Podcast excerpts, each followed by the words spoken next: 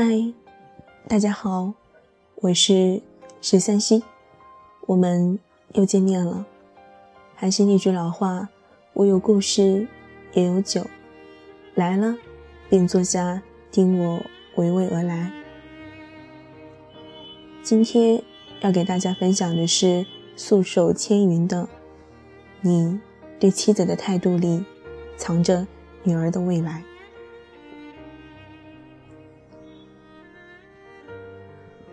某天，听一位男士骄傲地说自己如何疼爱女儿，其中就有一条从不教二十岁的女儿做家务。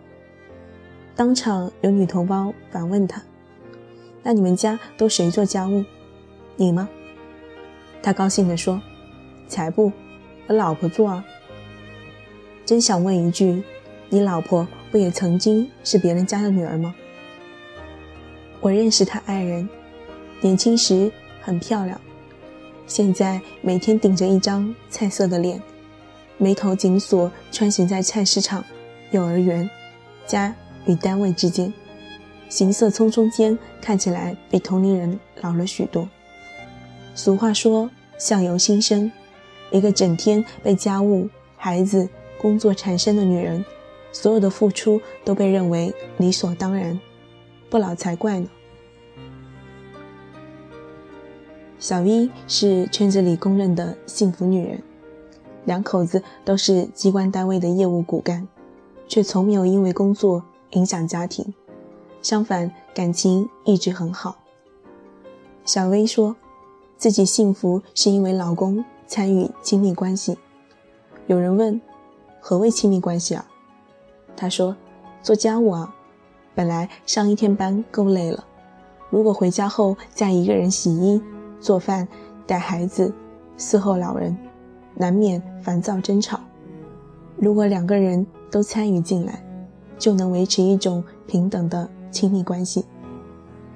每天晚上看到丈夫在厨房系着围裙，为他们煲汤烧菜，自己则陪着孩子做亲子游戏，幸福感油然而生。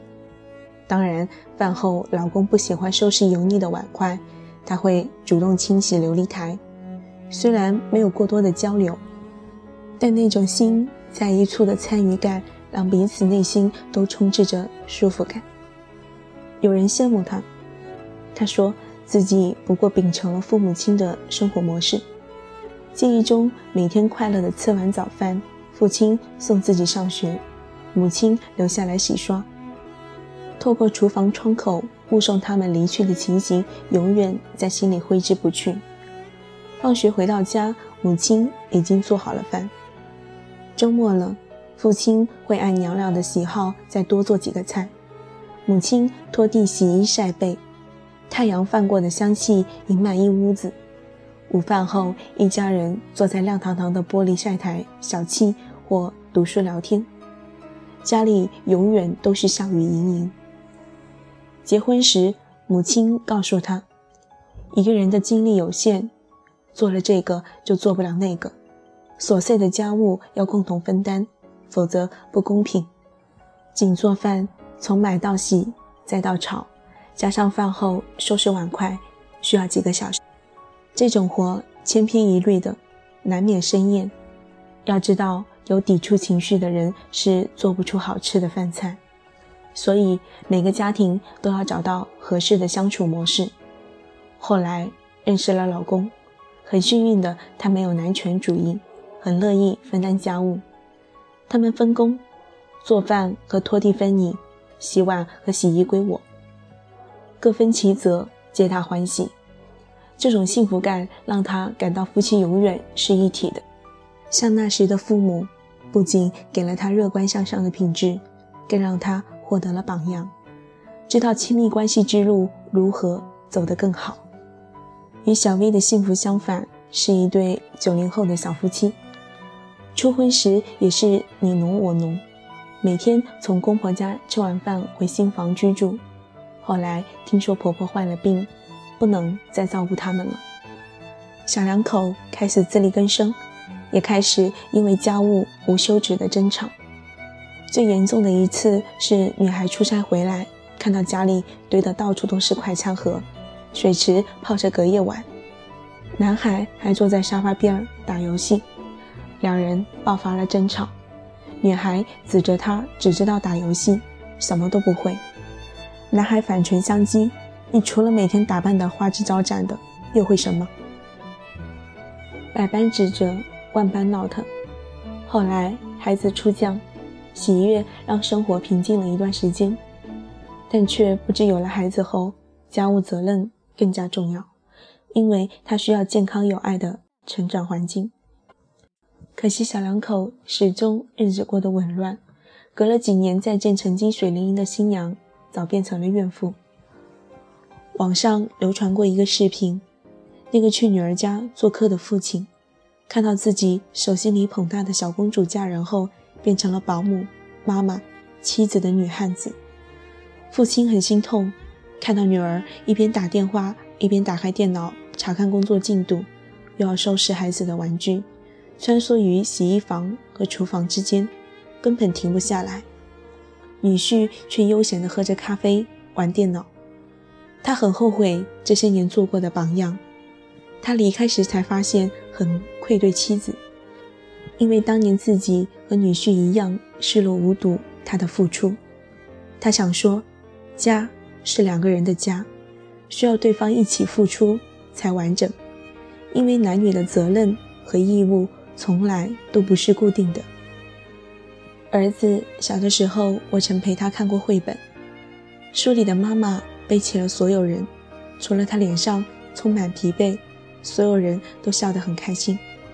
因为每天早晨，朱先生上班都会喊：“亲爱的，早餐了。”孩子们也喊：“妈妈，早餐了。”他们离家后，妈妈洗净碗盘，整理床铺，拖地，再去上班。晚上归家，他们再喊晚餐了。饭后，妈妈开始洗刷，忙得不可开交，却没有人体谅分担。终于有一天，回家的人找不到她了。那个曾负担全部家务的女人竟然走了。壁炉上留的信写着：“你是猪。”后来他们自己做饭，很难吃，开始怀念妈妈在家的日子。焦躁中，妈妈终于回来了。于是，先生洗衣做饭，孩子整理床铺，并慢慢开始享受这个过程。太太也很开心，他终于明白，没有比家务更累的事了。这是所有人的家，过去却偏偏把所有家务全压在了女人身上。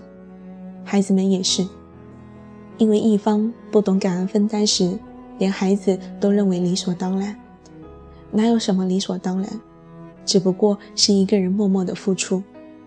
很想告诉那个沾沾自喜、不要自己二十岁的女儿做家务的父亲，他对妻子的态度很可能藏着女儿未来生活的影子。因为总有一天，他也会成为别人的妻子与母亲。是想要他一个人分担全部？还是想全部推到他的爱人身上，而家是两个人的家，该承担的也是两个人承担，那是对爱的尊重、怜惜与承担。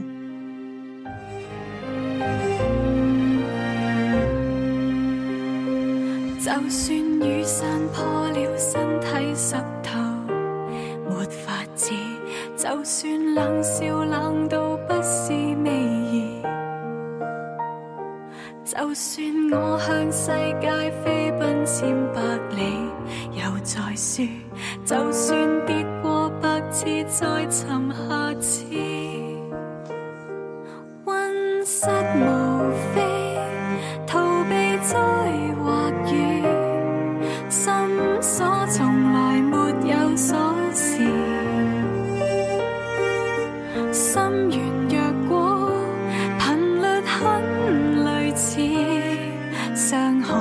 像照镜子，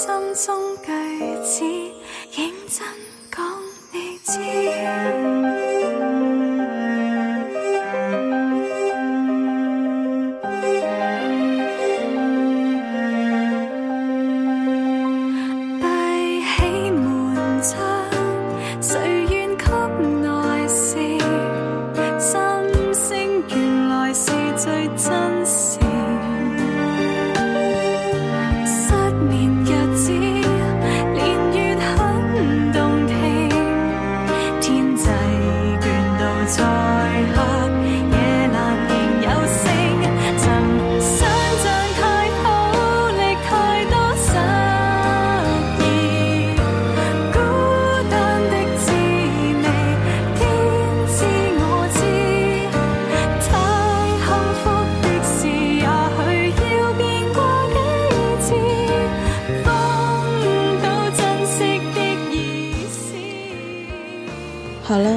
今天的故事就分享到这里。如果大家想找到本期节目的文稿欢迎搜索微信公众平台十三岁